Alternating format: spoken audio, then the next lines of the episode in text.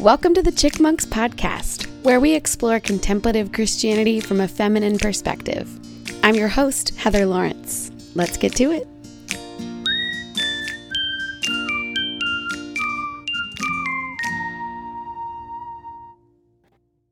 Hello, hello again, Chickmonks. I have got a sermon to share with you today about prayer that was originally preached at Saint Andrew's Episcopal Church in Encinitas, California, a couple weeks ago. And it's based on the following gospel reading. This is from Luke chapter eleven. Jesus was praying in a certain place, and after he had finished, one of his disciples said to him, "Lord, teach us how to pray, as John taught his disciples." He said to them, "When you pray, say, 'Father, hallowed be your name. Your kingdom come.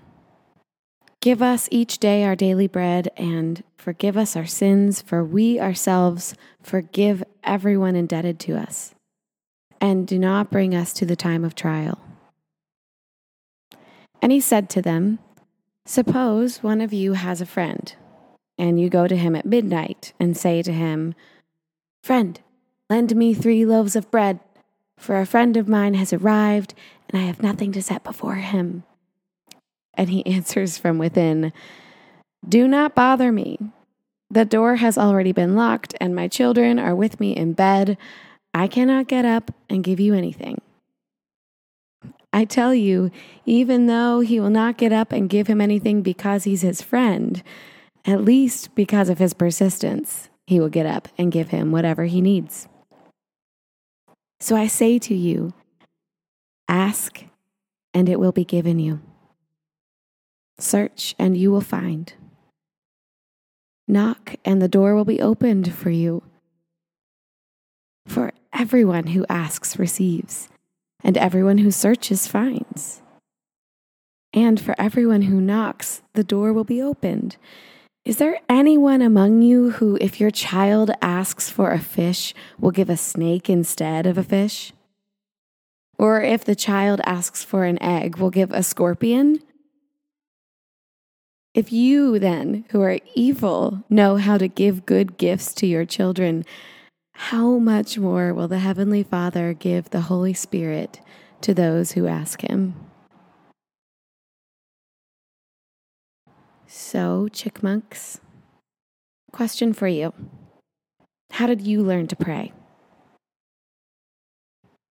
In this reading, Jesus just returned to his disciples after spending time away in his own personal prayer practice. And when he gets back, one of his students asks him to teach them how to pray. After all, John the Baptizer was teaching his disciples to pray in their own way. So Jesus gives them a prayer. And it's a prayer that echoes the prayers of their Jewish tradition. Here in Luke's gospel, we have the condensed version of a prayer that might be familiar to us, the Our Father or the Lord's Prayer. Now, in typical Jesus form, he doesn't give this prayer as a formula to follow or as an art to master. Instead, he follows it with a couple of parables to add some mystery, but also help understand what kind of prayer he means to inspire. In one parable, he gives this hypothetical scenario based on their standard social expectation at the time of hospitality to travelers. This is an expectation that surely his disciples would have understood, likely from their own experience, both as travelers a couple chapters ago in this gospel, and also as hosts. So he says to them, "Imagine this. You have an out-of-town friend show up late one night, and you have no food to offer them. So you go to your neighbor and you knock on the door asking for help, and your very tired neighbor yells from the inside, 'No, go away. My kids are already asleep. I can't help you.'" Jesus says, even if the friendship isn't enough to pull this person out of bed to help you out, sheer persistence will get you what you need. And the story from Genesis that accompanies this gospel reading in the lectionary also gives another illustration. And for those of you who'd like to look that up, that's Genesis chapter eighteen, verses twenty to thirty-two. But I'll tell you here what happens. Abraham goes head-to-head with God to defend Sodom and Gomorrah from God's judgment. You might remember that the people from Sodom and Gomorrah were condemned for their act of inhospitality. This might be different from what you've heard of Sodom and Gomorrah in homophobic circles of Christianity, but I assure you that the sin of Sodom and Gomorrah was, in fact, their act of inhospitality. When strangers showed up, they not only refused to house them and take care of them, but they treated them with violence. And so here we have Abraham talking to God about this city that couldn't host the very presence of God in strangers. And God is about to pour out his judgment on this city. And here Abraham argues with God. Okay, okay, but what if I can find fifty righteous people there? Then will you relent on your judgment? And when God agrees, he lowers the stakes to forty-five, and then forty, and then thirty, and then all the way down to ten righteous people. ten righteous people to save the cities of Sodom and Gomorrah. And God agrees. Apparently, persistence is key. Ask, and it will be given. Seek and you will find. Knock and the door will be opened for you. These are some of my favorite words Jesus offers his students. And that's us too.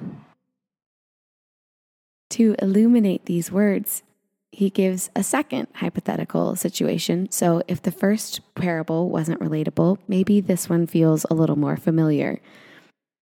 When your own child asks for a fish to eat, would you ever give them a snake instead? Can you even imagine a person giving their child a dangerous creature instead of the nutritious food that they asked for? And here, once again, Jesus tells us we must be like children. We must ask for our needs to be met like a child would, trusting that we are not on our own to figure things out and we are not going to get a snake when we ask for a fish. We ask in faith that there is a goodness into whose arms we can throw ourselves into a trust fall. And when we land safe in that loving embrace, when we receive what we need, we realize that the point was never just in having our daily bread or an egg to eat. The point was the relationship that was strengthened when we made ourselves vulnerable enough to ask. Ask, seek, knock, bring your needs to God. Admit your limitations. Name your dependence. And when you do, your good and gracious parent will give you what you need. These parables help us to understand that the Lord's Prayer isn't a practice for getting prayer right, but instead is a means of recalibrating our relationship with God.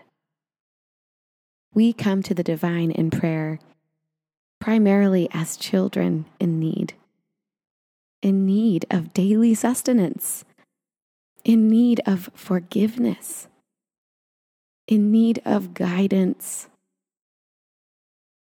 We may not be in the habit of feeling our need of God's guidance and love and provision very often. Busy lives and comfortable circumstances may have shielded us from our true dependence as God's children. I mean, who among us doesn't fall into thinking we're in control of our lives as we zip through our days in the human world. Which is why we have prayer as a practice, to remind us. And which is why this prayer begins by naming God as Father. The prayer is powerful because we're confident to whom it is we pray and what our relationship is with them. And the rest of the prayer is grounded in that, that relationship as parent and child. Our Episcopal prayer book is full of prayers. There's a whole section at the end with prayers for different occasions in life, and they begin by centering some attribute of God's character. Openings like Almighty and Ever-Living God, Holy and Gracious Father, O God of Peace. Each prayer's beginning is intentional. They're meant to direct our thoughts and our hearts toward a particular quality of God in a way that grounds our prayer in confidence. Jesus' prayer and parable use the term Father to describe the warm relationship and the confidence he wants for his disciples to have in their relationship with the divine. Personally, I used to find a lot of comfort in this paternal language for God. I have years of prayer journals addressing my prayers to some variation of Heavenly Father. But for me, those prayers were wrapped up in a constricting, patriarchal, dogmatic Christianity. And when those patriarchal walls began to cave in, I found I couldn't find comfort or hope in a Father God anymore. It was in that season that God gave me permission to use feminine pronouns for her. Yes, I asked because I was so afraid of the slippery slope to heresy that I had been warned about for years. But with confidence, I began addressing my prayers to the feminine form of the divine. And it took almost no time to realize that the Holy Spirit is often portrayed as feminine in our tradition. It is not outlandish to have a divine feminine to whom we pray as Christians. In the Bible's original Hebrew, there are two main words that refer to what Christians call the Holy Spirit, and both are feminine. The first is ruach, which means spirit or breath, the very presence of life. And Shekinah, meaning presence of God. Not only is the Holy Spirit often feminine in our scripture, but in a tradition dating back to some of the earliest generations of the church, she has a name. Wisdom. Or in Greek, Sophia. Mother God. Sophia. Wisdom.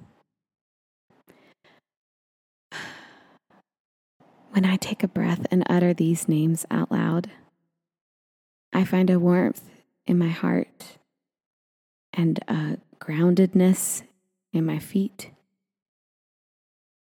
and a connection to the source of life that gives me the confidence to ask for what I need from a God of abundant love. To seek what I hope to find in a world full of mysteries, and to knock on closed doors, to believe that the miraculous is possible. May you find the name for God that brings you into the confidence and warmth of a child with her mother. Amen.